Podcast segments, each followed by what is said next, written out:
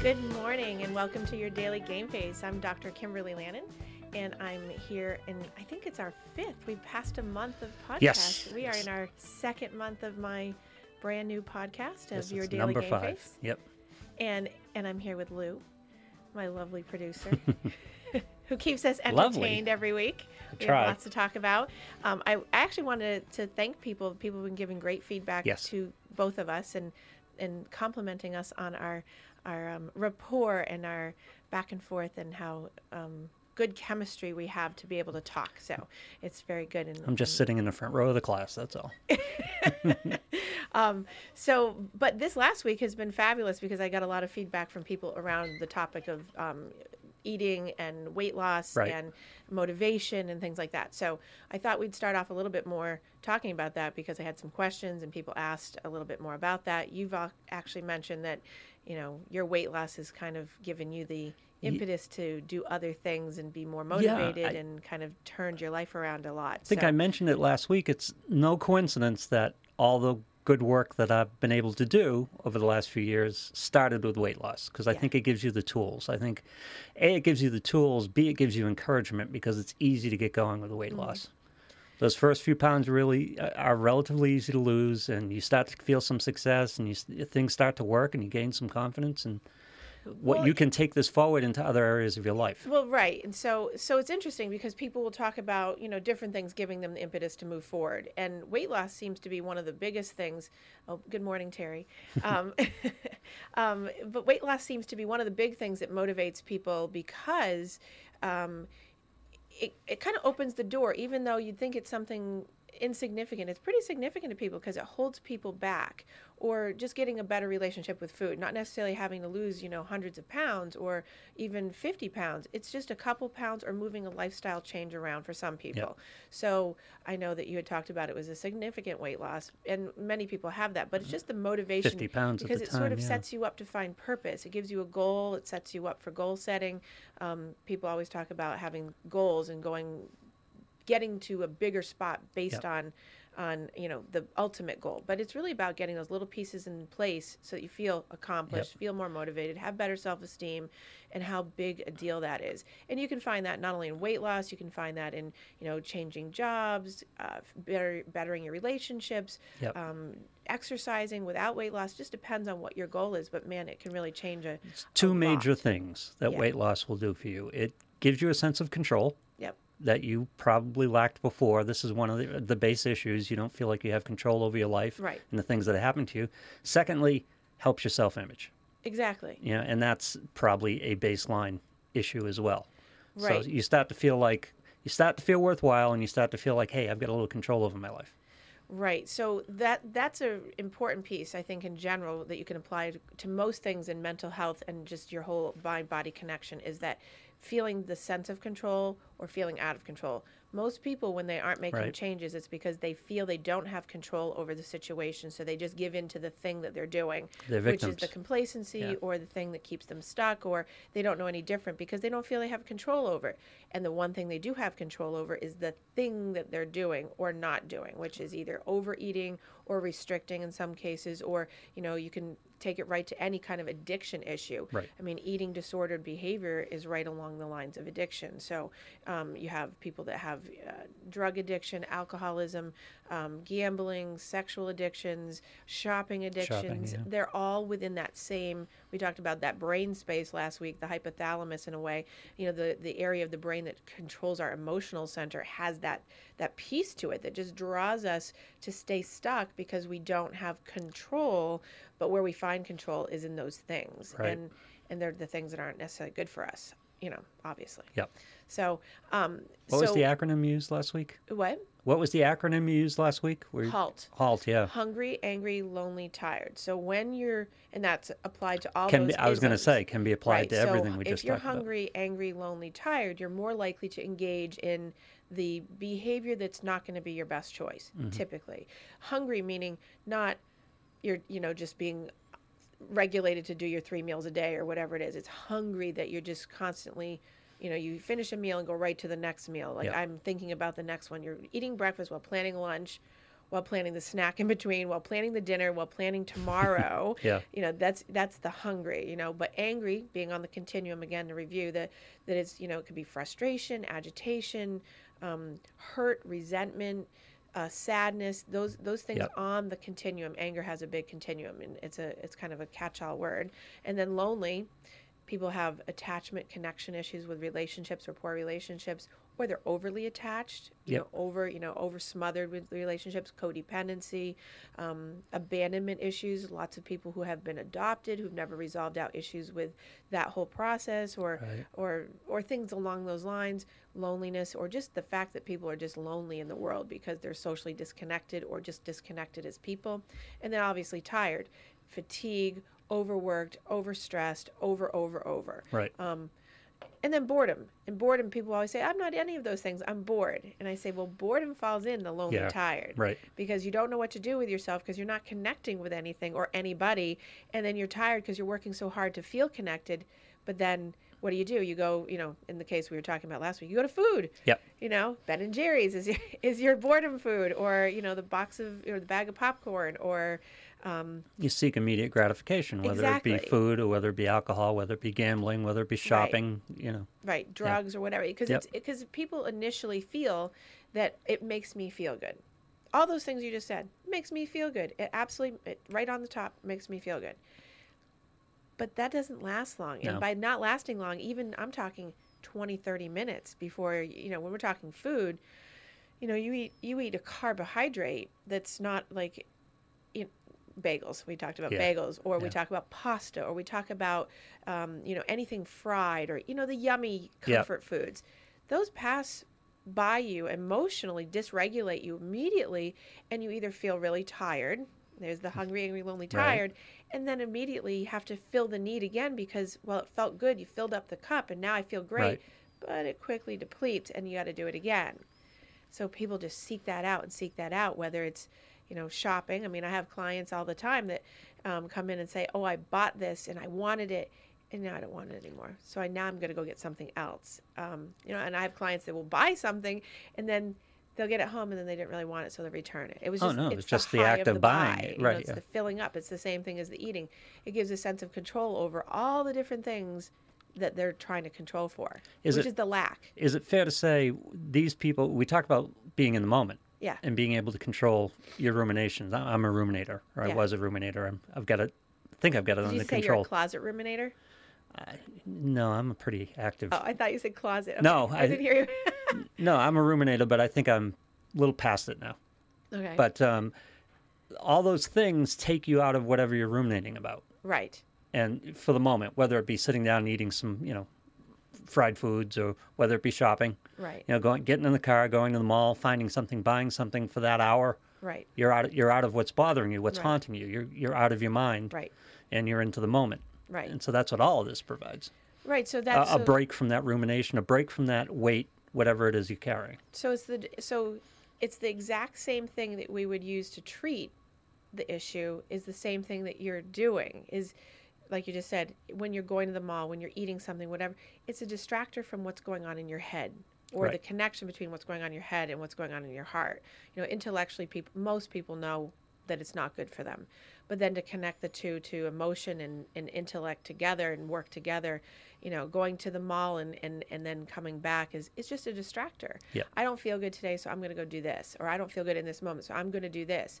And when we try to help people stop doing that behavior that's not good for them, it's, you know, you never have someone just quit cold turkey usually, because what happens? Not good things usually. No. You know, someone stops smoking all of a sudden, and people always say, I stopped smoking, I gained 15 pounds.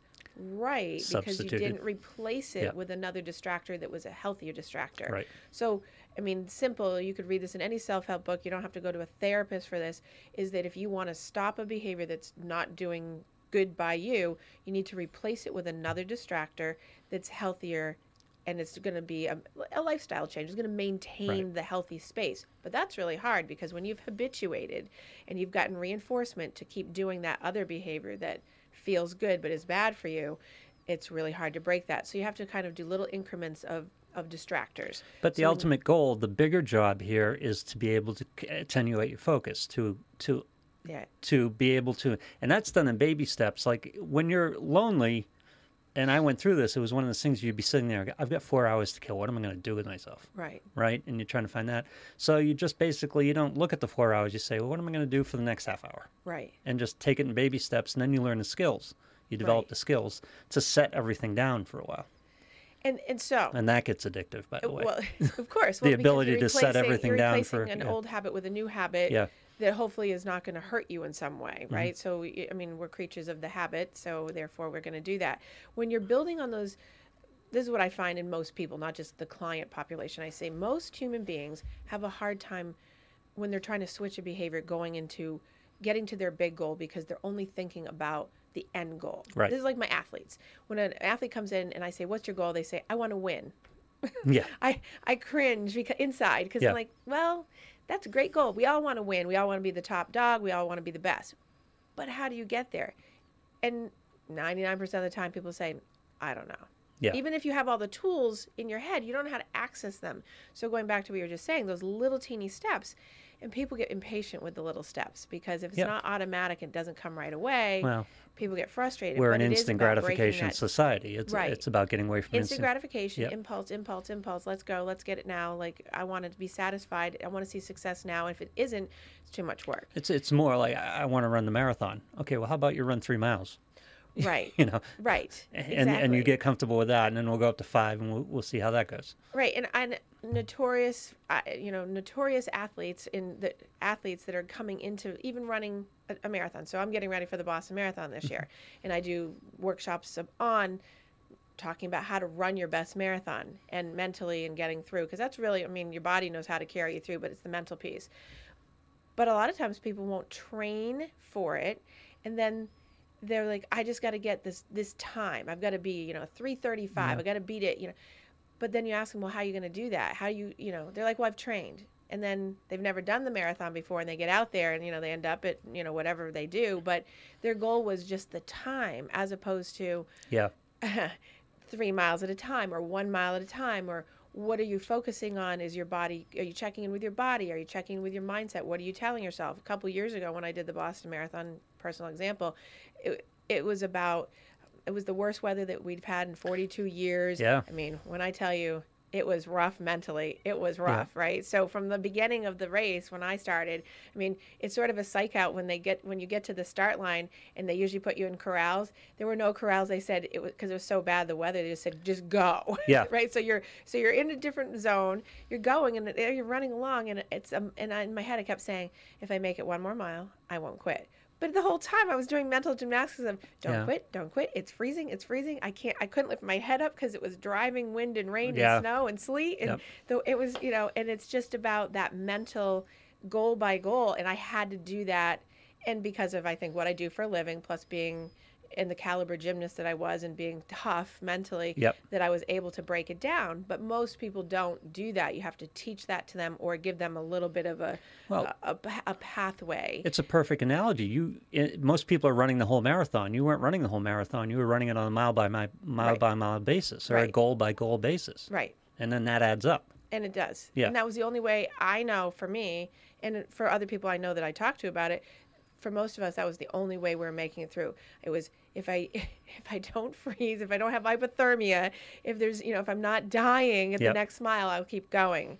And then by the time I got to Heartbreak Hill, which is only 5.5-6 miles left for the most part, I had someone on the hill that looked at me and said, "I know what you're thinking. Stop thinking, quit." And I said, "I wasn't thinking, quit. It's just mile by mile." Yeah. So they know because they know how I practice that. But it's a goal. It's the distractor. Like it all ties together, distracting by one little bit at a time so that you can fulfill the goal instead of it being like, oh my gosh, I'm in Hopkinton. I'm 10 feet off the start line and I don't want to do this because I got 26 miles. Yeah, you're thinking, of course, 26 miles is overwhelming, but the rest of that mile is not overwhelming. Do the rest of that mile. Exactly. Right? And so that's with anything. So if you're trying to lose weight, if you're trying to quit, smoking, if you're trying to beat alcohol or drugs or gambling, sex, whatever it is, or bad relationship, you have to do it a little bit at a time. Sometimes ripping the Band-Aid off works because then you have to do it, because you have to sometimes. But by and large, if you just set yourself up to do little bits at a time so you feel, like you were saying, accomplished, you feel like you've made a little forward movement, you're not looking at 50-pound loss and saying, oh my gosh, it's 50 pounds. You're saying, this week I'm going to do 2 pounds. Right. 2 pounds is, once you get that, yep, it gives you like adrenaline. It gives you a motivation. It starts down the track to go faster. Yeah, you gather momentum. You got the success, yep, accomplishment. Because underneath all that stuff that people do, this is for everybody. Everyone sits with that feeling of insecurity and inferiority, of feeling less than when they haven't accomplished, or when they have failed, or when they are ashamed or embarrassed that I said I was going to do this and it didn't happen, and therefore it's easier to slip back into the devil that you know, right? Because, and then kind of hide and say, well, it didn't work. Yep. Right. But with weight loss, again, as a great beginner for these this types of work, if you fall short of your goal, you go to lose 40 and you lose 30, or you lose 25, you still lost 25. Right. You still got to feel good about that, right, that accomplishment. It still feeds on itself. Right. As I mentioned, I think last week, I'm big on golf tips. Yes. And there was a meme, and by golf tips, I mean just these little thoughts that can help you through these things. Right. And there was a meme in the middle of it all for me that said, you know, I don't want to be lonely for the rest of my life, but I'm okay tonight. Right. And so first of all, that brings it down to a baby step. It brings it down to something you accomplish. I can be all right tonight. Right. And it changes your mindset about that, so that the prospect of being alone, being lonely, isn't so oppressing. Exactly. Yeah. And making it so that, like, that example right there is so important, about acknowledging on a day-to-day, kind of like the mile-by-mile basis, on a day-to-day basis, yeah, did anyone die today? Did anything bad really happen? No one lost, you know, out on something big. You know, that thing that happened this morning wasn't the, yep, end of the world. You know, with my kids that I see, I'm always like, did anyone burst into flames? Did anyone, yep, combust? You know, because you have to give it that perspective of, wow, give it perspective that it's okay, you're okay, and it's not the end of the world. Yep. But people just, you know, threat generators. Most people have that catastrophizing, awfulizing, it's going to be terrible, my life is ending because I didn't reach that end goal. Well, today, mm-hmm, you did, because you did some good things. But to use loneliness as an example, you sit there, and when you're lonely, you're sentenced to try to figure it out. Right. So every day you're trying to figure out the rest of your life every day. How do I not be lonely? Right. It's a huge burden. It's a huge thought process. You can't figure out the rest of your life. You're okay today. Right. You know, have a good meal, you know, go to a movie.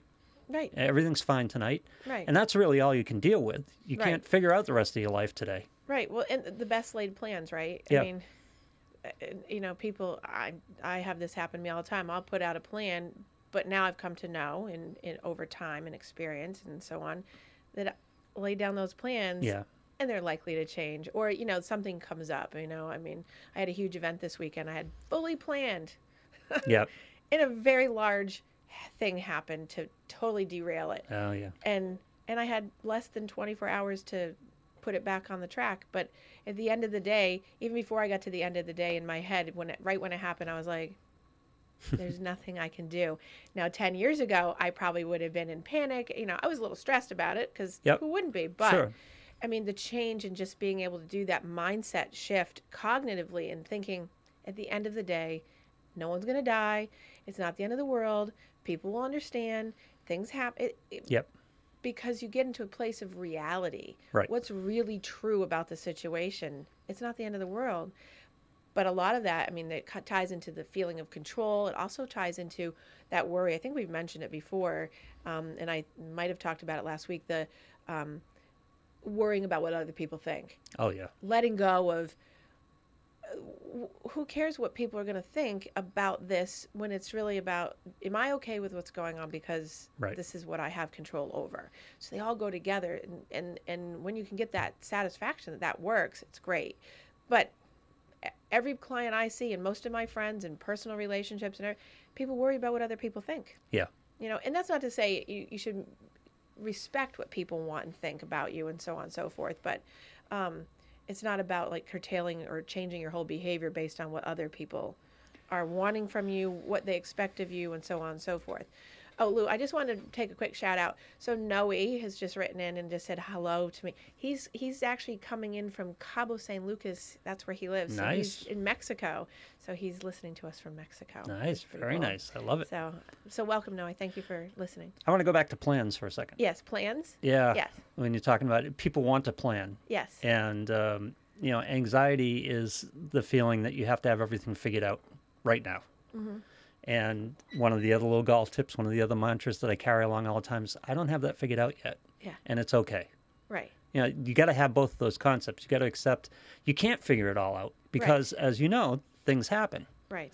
There was a guy who was speaking on this type of subject, and he does these seminars. He does whole weekend seminars and things like that, more of a mindfulness type of thing. And he was talking about someone asking about how he does. He came from a stand-up comedian background. Okay. But he says, how do you come out on stage for 2 hours and just talk? And he was saying, he goes, yeah, we all face that. And he goes, I used to plan. Yeah. I used to plan out the whole 2 hours.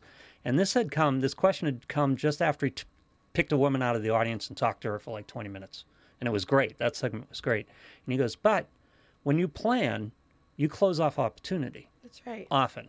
He goes, I could have planned this whole 2 hours and just gone, you know, step one to step two to step, right, three, and filled 2 hours, but I wouldn't have got to talk to her. Right. You know, basically it's about walk as far as you can see and then see what you can see from there. Exactly. And it's just, that's empowering because it is. It's turns freeing. It's very flexibility, and it provides flexibility and freeing, and you're not as structured and closed. It's, the word is right. It's not closed off. Right. It turns that main source of anxiety, which is the unknown, the future, what's going to happen after all these permutations of what could possibly happen, that I sit there and figure out every scenario till the end. And it turns it into opportunity because, like, no, I'm not sure what's going to happen, but maybe, you know, you start understanding that that presents opportunities that's probably a little bit better than what your plan would have been a year ago or 6 months ago. Exactly. Because you know more. And you're more capable. Yeah, and so when people plan, when they overplan, some planning is good, but plan's when we're talking bad. Like the plan, it's not a bad thing. The overstructured, you know, everything has to be. That's all that sense of needing to have control because everyone's planning for the what ifs, the disasters. You know, plan for the worst case scenario because if it happens, we're all set. But one, you can't ever plan for all of that. But people have that illusion or delusion of control that if I have it all planned out in my head, and I cover all the things that could possibly go wrong, all the things that could possibly go right, I'm good. Yep. And like you just said, at the end of the day, it actually paralyzes most people because it's, you know, analysis paralysis. Growing up, my dad always used to say, analyze, paralyze. Yep. And that's exactly. And it also puts the blinders on for you because you become attached to the plan. Right. And you're missing opportunity. Move from it. And so if something happens, you can't adjust to it. And that's in every kind of thing that could happen to you on a daily basis. You know, and people get so derailed by that. Yep. They get so upset. Something happens, you know, at 10 o'clock in the morning to someone, and their whole plan of their whole day can be shot, and sometimes gone into like 2 or 3 days because people get so upset or so discouraged and then they can't regroup and rally about it at all. Nothing. And it's about this illusion. It's about the misconceptions around control. Yes. Because people think they can control the things they can't control, and they don't think they can control the things they can control. That's right. Everybody's got it all mixed up. Right. So you set yourself up for constant disappointment when you think you can control the things you can't control. Right. Right? Exactly. So you plan for it, and everything's going to go this way, and then one thing happens, like, oh God, you know, right? And then people people get disappointed, and so I've had people over the years. I've had colleagues that will tell their clients to lower their expectations. I don't ever tell people to lower their expectations because that's not it. Yeah. I don't think that that's really the most accurate way of describing things. I think it's about adjusting your expectation by being realistic with, you know, a range of things, and it doesn't have to be really complicated. But, you know, if you have an expectation and it's up here, it's not about lowering the bar. It's about adjusting it to something that's a little bit more reasonable at that time. Still keeping maybe that expectation up there, but having some in between so that in case those happen, it's okay. It's not, oh, I didn't hit that bar. You know, I mean, I have a picture analogy that I use with clients and when I teach about it is people often, when they want to get to that top stair, which is the end goal, top stairs 10, bottom stair obviously 1. people who won't do the work because they don't know how to do the work, not because they can't, and it's not because they, you know, they lack the ability, it's just they don't know how, they'll try to jump from step 1 to step 10. What happens, you know, it's like you can imagine visually bumping into the second, third stair, falling down the stairs and having to start over. Mm-hmm. So this is about really saying, we're just going to do one stair at a time, which is overwhelming to people. But once people start seeing that it actually gets them further, it's like, oh, that's how you get to top 10 stair. Because when you break it down to steps like that, you know, the whole baby steps process, when you break it down to baby steps, you generally break it down to stuff you can control. Right. It's like, I can, you know, you take on a small task, I can do this, I can accomplish that. And that just starts the ball rolling and the momentum starts to go that way. Right. I used to question all the time, the big thing for me, I remember asking my therapist on several occasions, because I don't know the difference between what I should make happen and what I should let happen. Right. And the fact of the matter is you can't make a lot of things happen. Right. You can do things that you can control, but you can't make things happen. Right. And so two things about that. The should. Yeah. So if we were talking about it, and I'd say take the should out, first of all, because there should.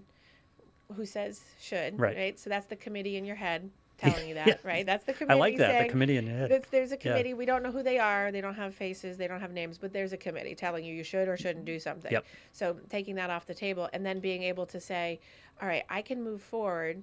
And what do I actually have control over? And I ask people that all the time. What do you have really control over? Yeah. You have control over what you wear, what you eat, what you think, how you respond, how you react, how you drive. Yeah, I'm running out of stuff, right? You don't have control over anything really outside of you. No. It's all, you have control over your choices, but people and things on the outside, externally, can influence that. I'll give you a big one you can control. You what? I'll give you a big one you can control. Okay. The key one. You can control your focus. Yes. Yes. And again, that's something that most people don't understand they can. Right. I remember at a certain point in my life, I sat there, I wanted three things.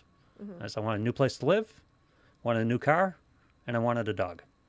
Okay. And so what happened is you just set that little intention, and what happens is, at that point, this is years ago, so you're picking up the paper and you're looking at the want ads, you know, for apartments to live, and you're looking for cars, and that just sets you down the path. It doesn't really accomplish anything except that I saw an ad.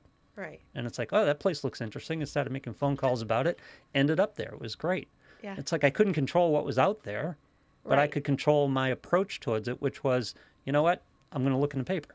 Exactly. Because I've decided I want a new place to live.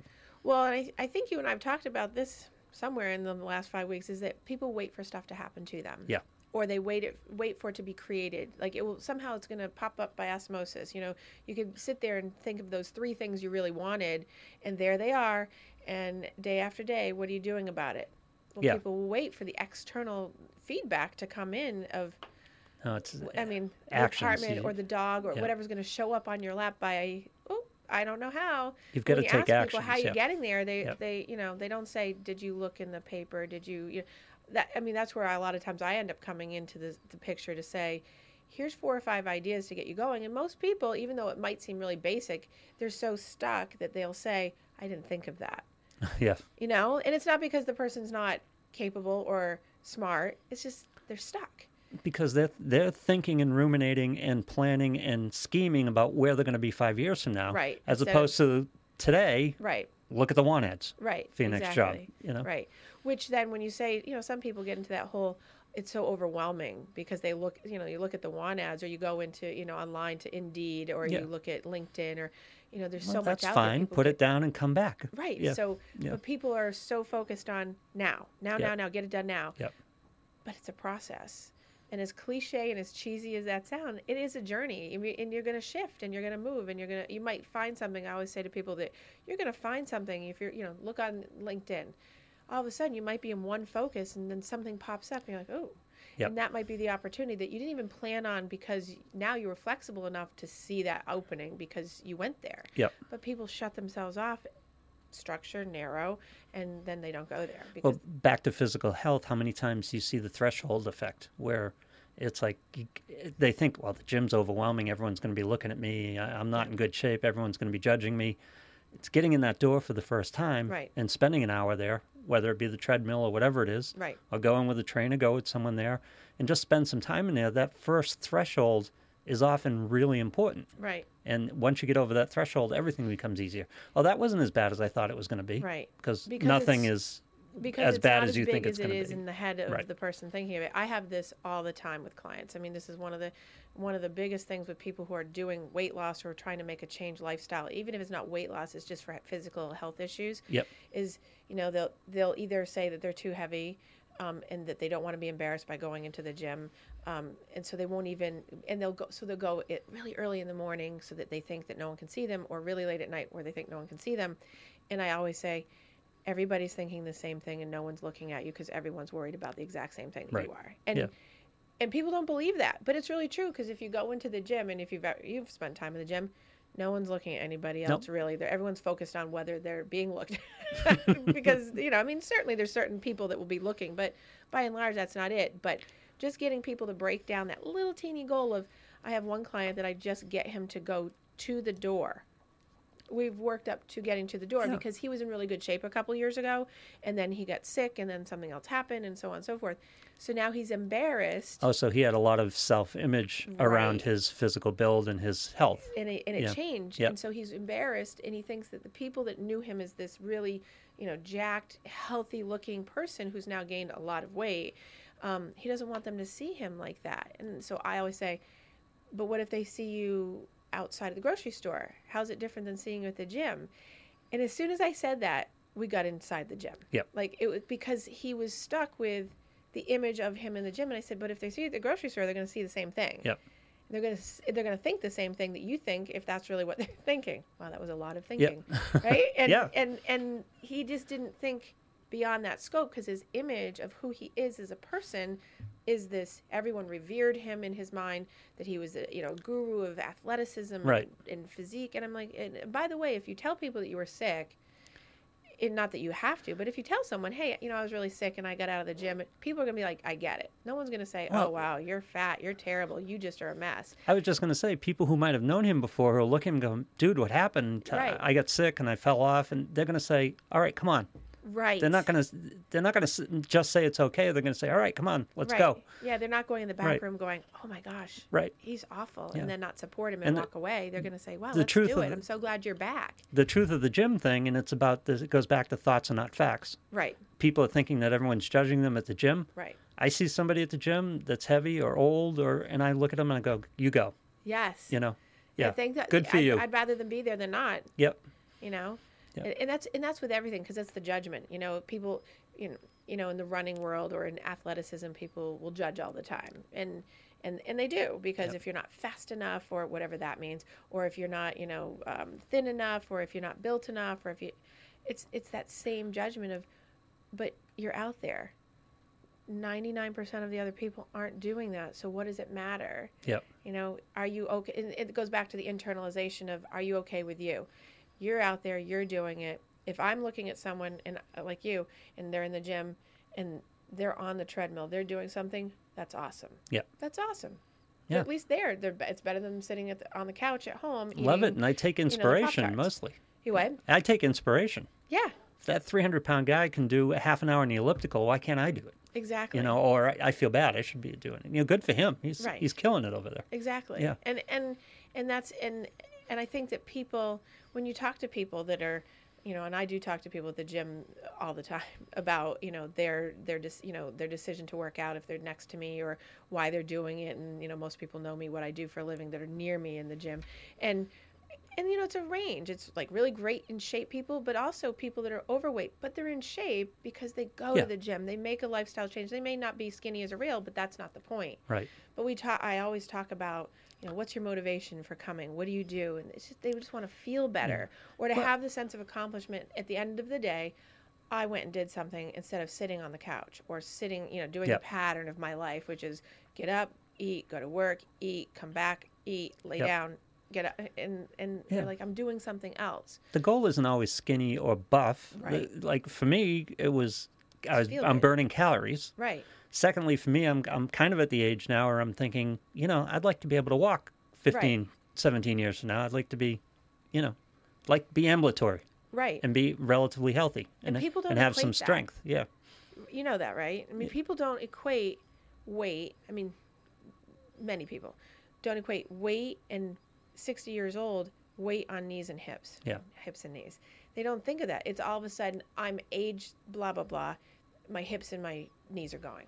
But what happens when you get to my age? You see people your age, right, who are doing walkers and can't move around, right, and they're on carts in the grocery store, and you go, right, that's my age. I don't want to be that. Right. And I don't want to be that 10 years from now. So. And that's a mindset. Yeah. I mean, so there, certainly we take into account and have compassion for people that have medical illnesses, but many people, sure, have medical illnesses that are in the same exact boat who aren't doing the lifestyle that would keep them in a walker or a chair or, right, whatever. They do because they don't want to feel like that.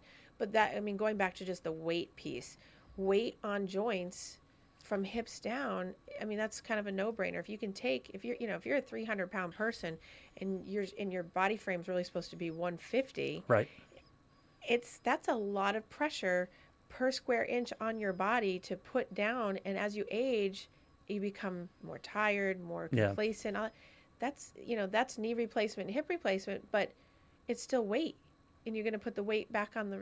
If nothing changes, nothing's going to change. No, you're raised with a certain perspective, and it's hard to change. It's what we talked about with weight, where you can do the one thing at 20, you can live one way at 20, but when you're 35, that's, right, going to put weight on you. Right. And if you're the person at 20 was always skinny, had the metabolism going, was an athlete, could have a few beers, and everything was fine. Right. You don't have that discipline. You don't have those tools to work with when you're 35 and all of a sudden you've got 20 pounds on you. Right, especially if you haven't been doing them or if you've just, right, been so used to it. And because of our different systems of our hormonal systems and who we are as gender and so on and so forth, as soon as the 20s start shifting over into your 30s, yep, it changes. And people, they're like, oh, I don't have to work out. I don't have to do that. And all of a sudden, I've always been skinny. Yeah. I've always been able to eat whatever I want. Right. Yeah, well. And for some people, not a lot, but for some people that works. But for most people that I come in contact with, and it doesn't have to be even in my clinical practice, it's that same affliction of, oh, I hit my 30s. Ugh. I hit my 40s. Oh, you know, and to then implement something new and different. And they're like, oh, but I never had to do that before. Or I have women that come into my office and say, I had a baby or two babies, and I never had to exercise before, and now I can't get this 40 pounds off. And I say, well, we have to make some changes in the way that you think about things, obviously. Yep. Choices in what you're eating, and then activity. And people, oh, I don't want to do that. I never had to do that before. So it's like, well, this is the pattern that's going to go if you don't do something about it. But when you say activity, they think a 40-minute weight program, and that's, right, not what we're talking about. What we're, no, talking about is go walk for 15 minutes, right, and then extend it. When the weather gets better, extend it to a half an hour, an hour. Yeah. Well, and I think one of the best things, and now I don't have a plug for a particular brand or anything, but I think one of the best things in terms of like the technology that's come out with like Fitbit, Apple iWatch, all those things, is now it reminds you every 15 minutes or every 10. It can say stand up. Yep. Drink water, move.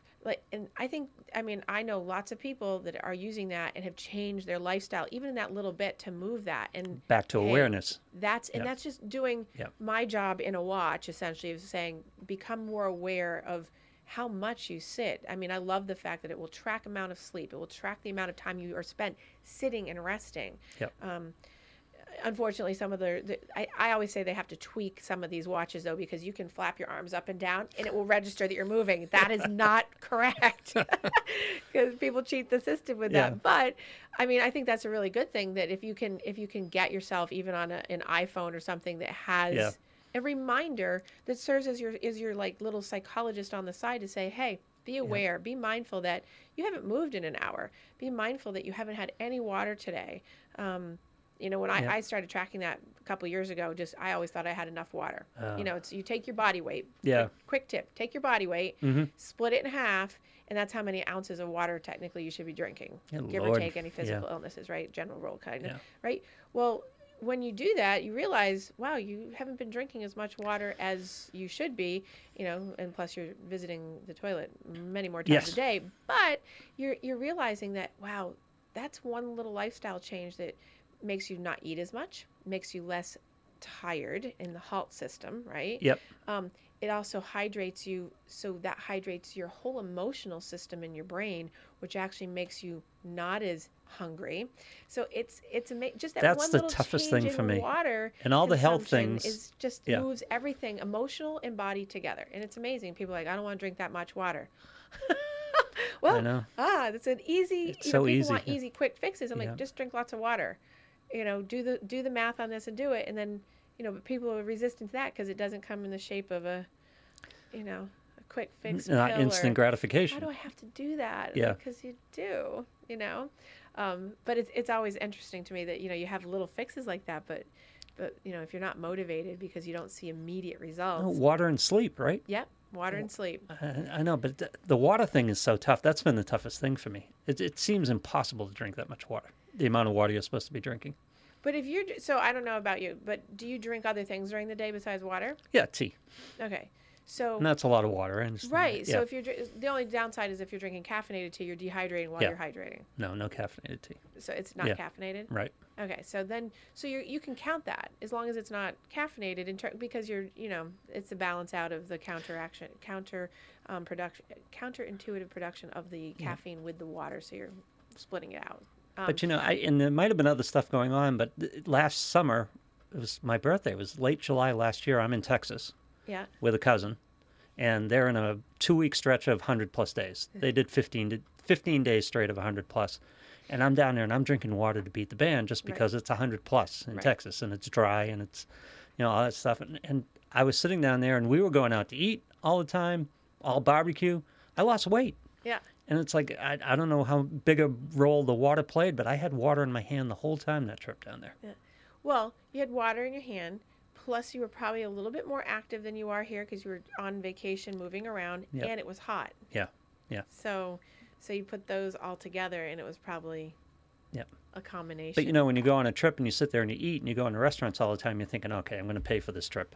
Right. And it's like, no, I came back, losing weight, losing about 7 or 8 pounds, actually. When I go on vacation, as much as this probably will annoy people, I always lose weight. Really? Because I'm more active.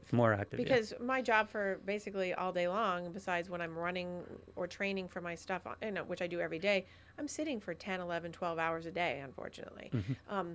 Great job, but when I go away, I'm up and moving all the time. So even if I'm eating or having I'm still moving, so I tend to just drop a little bit more weight so I can do that. And most people don't do that. They go on vacation, cruises.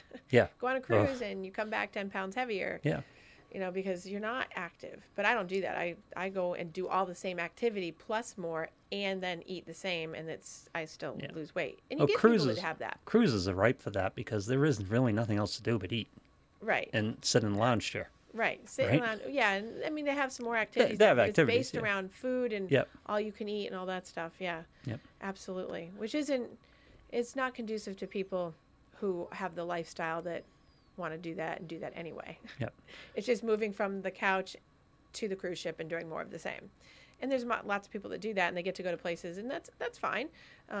But I think, the cruises I've been on have been wonderful for a lot of people that they do have activity people that come around now, at least on some of the cruises I've been on, that say, hey, there's this thing going on, and we're going to bring it to you to the pool deck that's activity-based. And you get more people involved, or come to the gym. And I was on a ship a couple years ago or 2 years ago that, I think the gym was as long as the ship. Really? On one of the decks. It was amazing. It was probably the biggest and best gym I've seen outside of just being on land that I've ever seen in my life. So it was quite something. And it was full. It was always full because they had classes and all kinds of stuff going on. And it was great.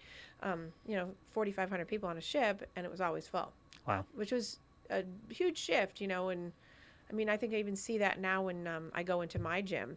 I see more people, after January you see tons of people. Yeah. January it's like packed. You can't get a machine. Forget it. Yeah. And then usually by February, you can get a machine anytime.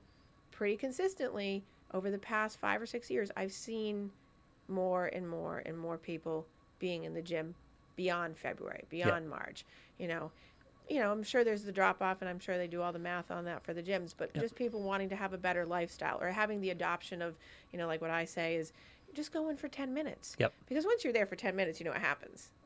Yeah. 10 minutes turns into 20, or 20 turns into 30 because you're there. Right. I might as well because I'm here. Yeah. And then the person gets off the machine and is like, oh, that felt great. I didn't want to come, now the next day becomes a little easier. Yeah. Because you're just making that little teeny shift in the movement. And that's with any kind of goal. I have to go through this every year because I have a few weights at home, but I walk a lot. And in the good weather, I'm walking on the beach. Yeah. I live near the beach, or I'm walking in town all the time. But when the weather gets bad and you can't do that, I've got to do that first trip to the gym every year where you just got to break the seal. Yeah. And just get in the gym. And oftentimes, that's what it comes down to. It's like, I'm going to do 200 calories on a treadmill.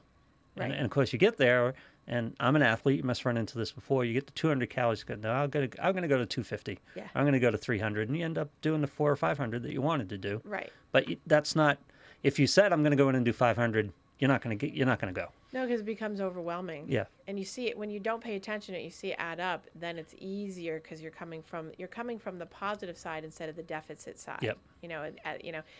And so I have my little obsessive compulsive thing is I always have to have an even number. So if it's at like 452 for calories, I'm like, I have to be at 500. Yep. So I'll go the extra time no matter how long it takes just to get me there. And it won't be to 460 because it has to be like an increment that makes sense to me. We all do that. Yep. Athletes do that. People, it's not 2.14 miles. It has to be.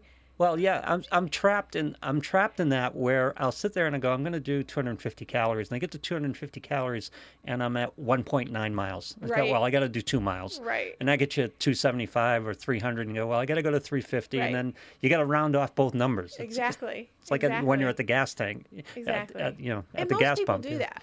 Yeah. So that's a benefit. I think if people realize that, if you haven't been out there to make a lifestyle change, once you start doing that, that's actually what happens for most people, because most people won't be on a machine and say, oh, I hit 1.9 miles, I'm done because it's 25 minutes. They'll say, I want to complete the 2. Right. So they'll go that extra bump, which gives you that push, and it's great. And then you're at 27 minutes and go, well, I can do 30. I can do 3 more minutes. Right. And you just keep pushing yourself. But see, I think this is one of the important takeaway from this. First of all, is baby steps. Yes. And I think getting out of that mindset of having to solve everything right then and there, solve that 40 pounds, solve being lonely, solve your job situation today. Right. It's like, okay, well, I didn't, but I did this. I did what I could control today. And so, and to that point, I think that people just don't have the patience to realize that the pattern that they're in took them that long as well. They did that they baby stepped in. No one just became in a bad pattern like that. Right. That baby stepped in, and then it landed, there's no overnight success and there's no overnight defeat. It's pattern of time and practice of whatever the thing is. So if you have success, it's that pattern of building those baby steps over time. But people don't look at success like that. They think, overnight success, look at the sensation. But that's not how it is. Well, they only get the story. They only get the Facebook post, I lost 40 pounds. Right. It's like, well, okay, that might have been 6 months. Right. Might have been a year. Right. Which, by the way, is fine. Right. That's damn good. Right. 40 pounds in a year. Right. But they don't know what the process was in between. And it's like, oh, they look at it as the end product. But it's really, it's not that. Or, this is one of the misnomers out in, the sort of the Hollywood, people have babies. Oh. And then the whole American culture of all women will look at the starlet who has had the baby, and 3 weeks later, she's thin and back in shape. And, and I remind my clients that have the eyes on that is they have no other job. Yep. Because they work once or twice a year on a movie or on a set, and they have 4 different trainers, they have people, they have handlers, they get to have someone take care of their child while they go to the gym and work out for 3 hours, and then they have someone cooking. What new mother can do that? And what percentage of new mothers can do that? Right. And so that's not real. Yeah. And so I always say that's wonderful for them, because good for them. Yep. But reality is that the rest of the culture, who isn't the 1% of the 1% who become famous movie stars, that's not what reality is. The reality is that we have life, and we have all these moving parts, and you have to do the best that you can to make sure that you have balance. And balance is always a journey.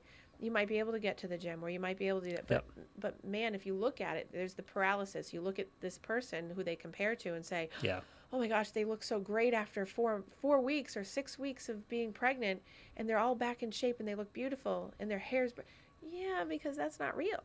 Right. It's smoke and mirrors. It's real for them, but not for everybody else. But that's the comparison point. And I think that that sets up the mental health decline a lot for people that I see across the board. Is I see an image, that image is what I idealize, but it's not real. Well, the mental health decline, these problems with self-image are largely self-created. Yes. We're constantly disappointing ourselves because the standards are too high or they're too quick. Expectation. Or, yeah. Right. Yeah. Adjust expectation. So in one of the psych classes I teach, I often, I always play. Dove ran a campaign, a women's campaign to kind of gear towards the reality of what the body image. The body image is amazing. If anyone gets a chance to go out and just do a Google search on the Dove challenge of like how, and it's like maybe a minute long clip of they take a woman who's beautiful, who natural, no makeup, no hair. And then it's all quick time, they do the whole thing, and then they finish her, all makeup, hair, and then they put the picture of the photo, and then they start moving eyebrows, nose, and then she ends up on a billboard at the end, and it basically, the message is things are not always as they seem, right. And that's the thing is people are like, I see this picture of so-and-so, or I see this person on TV, they don't have cellulite, they don't have fat, they're not, and then I say, if you saw them in person, yeah, that's not what they would look like. Right. I mean, I run into enough people in that side of the world in terms of like famous or infamous or people that are, and recognized enough to say, yeah, no, there's flaws. Everyone has acne. Everyone has pock marks. Everyone has a little cellulite or stretch marks, or no one comes out unscathed. Yep. And so I say, but they're still beautiful. But just see it for what it is. Yeah. Hopefully social media is kind of easing that, because people take their own pictures for Instagram, and they have all the filters, and they have all the ways they can clean themselves up, so they know what they're doing. Yeah. Even at the top levels, this is what's going on. Absolutely. Yeah, I mean, I had at my event this weekend, people took pictures and posted up with selfies and stuff with me, and I giggled at a couple of them because they, they have that perfect filter. I'm like, wow, I look good on that. Wow, my skin's so smooth. Yeah. If that was only the, But it's can you sit with the reality of who you are and be okay with that? So many people love those filters because it makes them look real, and that real in their mind in a different way, and think that that's what people are buying into. And I was like, that's not real, right? Yeah. It's about changing your mindset, and it's about, this all sounds really granola, and it sounds like Hallmark sentiment, but it's about being happy with where you are, or happier with where you are. You don't have to be satisfied. Right. But you don't have to realize that where you are you don't have to think that where you are is a disaster. Because that's what your mind is telling you all the time. Right. Or that you're not enough. Yeah. That's the message I always use, is that you're good enough. Where you are at right now is good enough. Yep. That doesn't mean that you're not going to get better, but you're always good enough. Everyone's born into the world good enough. And then it's what you make of it. And it's not, well, if you're not a superstar, if you're not the top of the line athlete, as one would say, you're not a Kobe Bryant, or you're not Shaquille O'Neal. It doesn't matter, because you're good enough where you're at, because there's only 1% of the 1% of the 1% of those that can be that, and everybody else has to find their success in those things. Yep. It doesn't, it's who are you here, and are you okay in accepting, hey, I'm good, this is good. And that's not to be conceited or arrogant or narcissistic from a damaged ego. It's more like, I'm okay. No, it's about the self-image of not being in a relationship, for example. And it's like, I don't want to be alone the rest of my life, but I can be alone tonight. Right. And being okay with that. That's okay. Right. Because we're just talking about tonight. Just deal with tonight. Right. And putting aside, I'm okay being alone tonight, and nobody is judging me. Yeah. That's a secondary piece. It doesn't matter. But ideally, it doesn't matter. Yeah. It doesn't matter, but it's about being able to say, nobody's judging me, because it doesn't matter that I'm alone, right? It doesn't matter that anyone, because there's lots of people alone, but people have that. It's with everything. Relationships, food. Yeah. It's all of those things. It's self-consciousness, lacking the self-esteem, it tears away at the self-esteem, and then it provides the, I'm worried about what people are going to think, which perpetuates the vicious cycle of just doing the same thing that isn't healthy. Or anything. You've got a bunch of stuff. My girlfriend and I were talking about 10:30, 11 last night about next weekend. Next weekend's a little challenging from a schedule standpoint. Uh-huh. We're going through it, and she's going on about it. I'm going, okay, it's 11 o'clock. There's nothing we can do about it tonight. It's next weekend. set it down for a while. Yeah. You know, and let's watch this. Because there's nothing you can do about it right now. Right. Yeah. Well, it's interesting because right before I came in today to the studio, I was talking about I have a very busy weekend, not this coming weekend necessarily, but the following weekend. Yep. I'll be traveling for some business. And we were talking about like the plan. And I just giggled in my head. I'm like, yeah, I'm going to write down all the things that are planned. Yep. And then, you know, because I know. Like, yeah. I know the things I want to do. I know the things that have to be done. And then all the stuff that's in between. And I'm like, at some point, I know that there's going to be a period of time where it's really warm weather where I'm going, and I'm thinking, yeah, I'm just going to not do anything. Yep.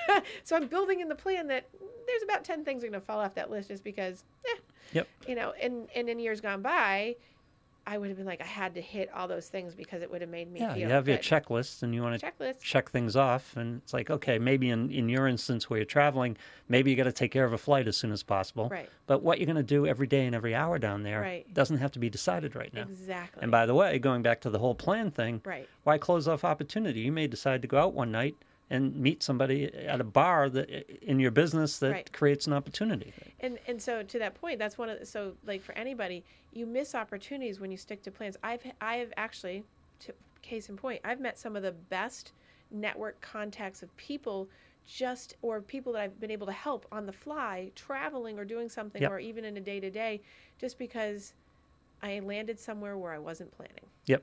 I mean, you know, because it wasn't in the structure. You know, there's something to be said for some structure. Sure.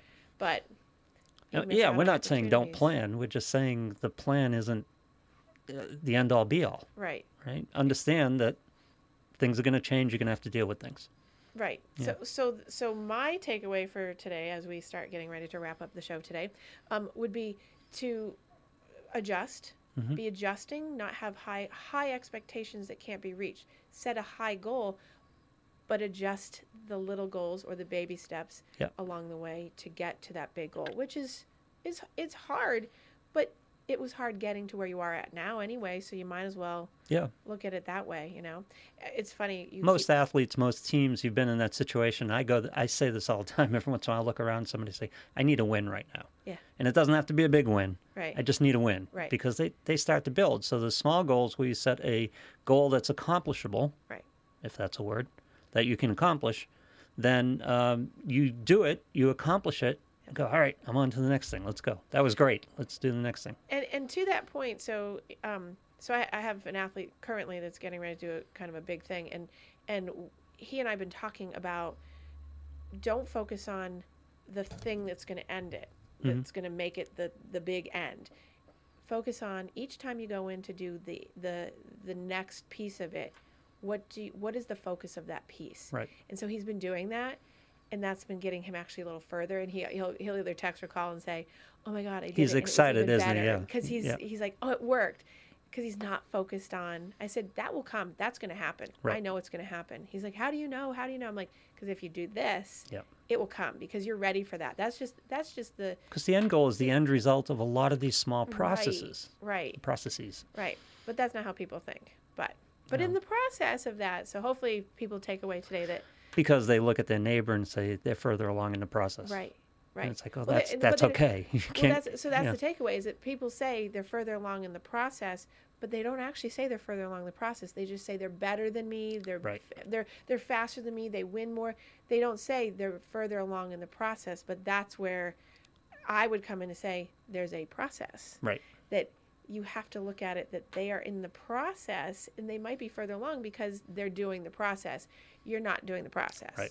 And people that don't have the success they want, they're successful, they're good enough, but they don't have the success they want because they're not doing a process. They're waiting for something to happen, or they're making little bits happen, and then when it doesn't, they stop. Yep. That's it. Instant gratification. Right. If it doesn't happen right away, I can't do it. Right. Yeah. When you right before we go here, I was laughing because frame of reference for baby steps. What About Bob, the movie? Did you ever see What About Bob with Richard Dreyfuss and Bill Murray? Bill Murray. Yeah. Yes. So, psychiatrist here in the Boston area, Richard Dreyfuss, and he wrote the book Baby Steps. So when you kept referencing it, I'm giggling because it's really although it's a very funny movie and whatever. Bill Murray was told to take baby steps, and he ended up driving his psychiatrist completely insane. Yes, but nonetheless, by baby steps. But he was great at the end of it. So great show today. Thank you so much, Lou. Yep. Contact information is at the bottom of the screen. Yes. So Game Face Sport Consulting, and this is your daily Game Face. And certainly I look forward to seeing all of you next week. Thanks so much.